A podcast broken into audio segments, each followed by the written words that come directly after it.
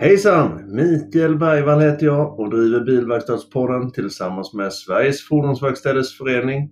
Tanken är att vi ska spegla fordonsbranschen på ett bra sätt. Hoppas ni njuter av lyssningen. Ha det gott! Ja, då ska ni vara välkomna till ännu ett avsnitt av Bilverkstadspodden. Det här blir ett kortare avsnitt som handlar om kompetenslyftet som vi på SFVF har startat. Vad är då kompetenslyftet för något, Bo Eriksson? Kompetenslyftet handlar framför allt om information. Vi har en ganska stor förändring i samhället där vi har allt mer elbilar, el, el, elfordon överlag, eh, fler metangas, eh, vätgasfordonen också på väg in.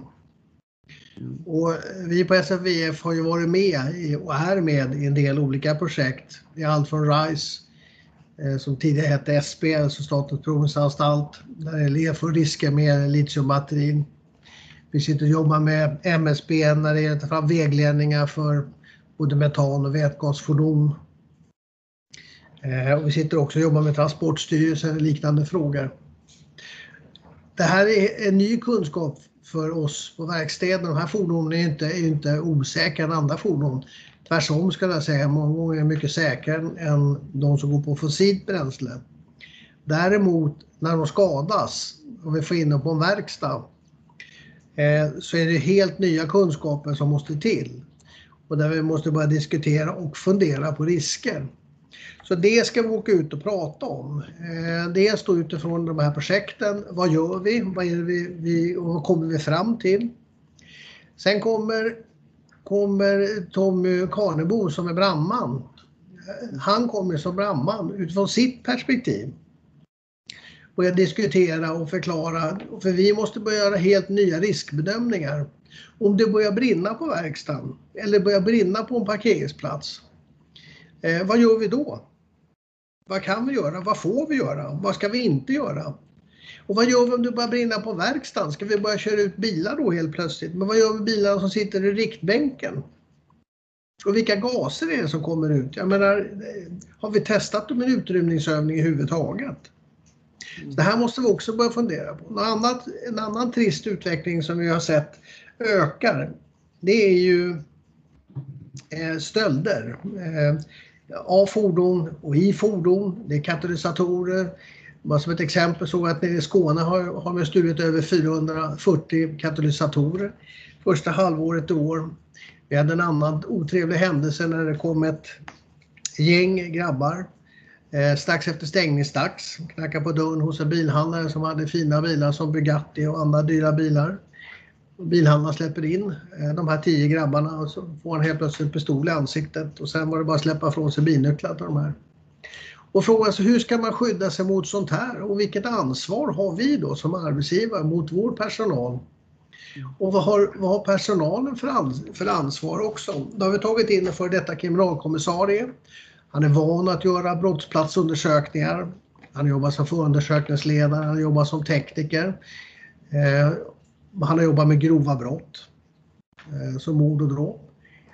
Eh, men han har också jobbat med ekobrott på Ekobrottsmyndigheten. Så han har mycket att lära oss.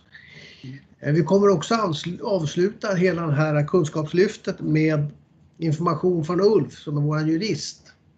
Vi har ju också ett juridiskt ansvar när det gäller förvaring av fordon på olika sätt. Det här ska vi också ta upp.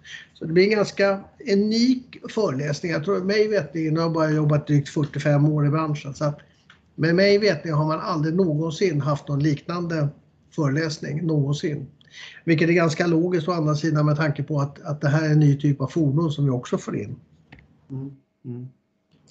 Var då? Var kommer de här eh, utbildningarna att vara? Vi gör så här att vi börjar nu eh, i Jönköping den 7 oktober. Den 8 är vi i Malmö, 9 i Göteborg.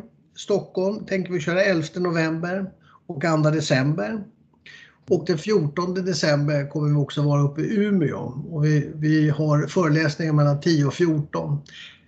Vi tar bara, Folkhälsomyndigheten säger att man får ju bara ha eh, 50 personer. Så att vi, vi har gjort så att vi tar 30 personer sittandes med en dryg meters lucka mellan alla personer. Det, är det då så att vi får fler sökande än vi har plats för, eh, då får man sätta upp sig på en väntelista. Och sen så kommer vi därefter sen ta ett beslut om vi ska ha ännu fler föreläsningar. Dels på, på orterna som jag nämnde, men kanske också på nya orter. Mm.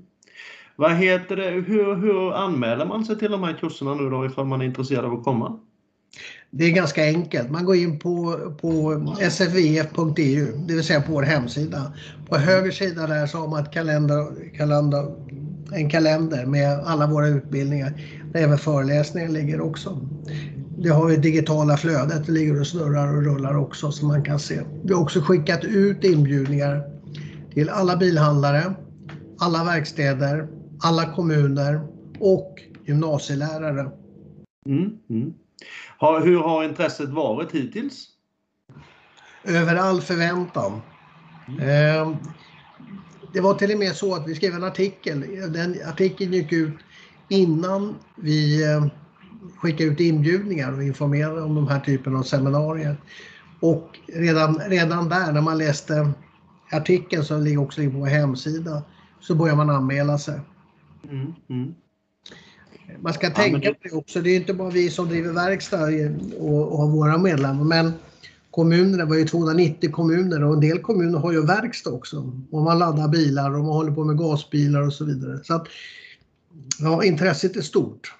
Ja, det förstår jag. Det borde ju vara rätt intressant för räddningstjänster och sånt också runt om i Sverige.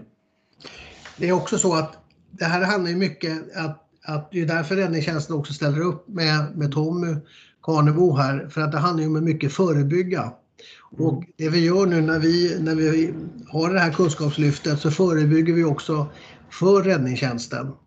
Mm. Att deras jobb också ska bli lättare. Då. Vi tillför ju helt ny kunskap om mm. risker och så vidare som kommer nu på en bred front, vilket är oerhört viktigt. Mm. Det är också så att räddningstjänsten inte alla gånger heller sitter på den här kunskapen, vilket är inte är så konstigt egentligen. Då. Nej, nej. Jaha, är det något mer du vill tillägga till eh, den här kursen? Jag tycker att man ska gå. Eh, ja. Det är tyvärr inte gratis men och skälet till det är att, att ehm, eh, brandkåren naturligtvis har betalt. De lägger ner tid och kraft på att åka runt och bilbranschens vägnar. Eh, men det är också att polisen har det, eller för detta polisen. Så att allting kostar pengar. Det kostar också pengar med att hyra konferensrum, ingå i lunch och så vidare. Så att, men det här kan vara en bättre investering än som man kanske har gjort på många år. Mm, mm, ja, Gör man fel här som arbetsgivare så kan, så kan det bli oerhört kostsamt. Absolut, absolut. Nej men du, jag tackar så jättemycket för informationen. Vi hoppas att så många som möjligt lyssnar på det. Jajamän, det hoppas jag med. Ja, ha det bra på så. Tack samma. Hej. Hej.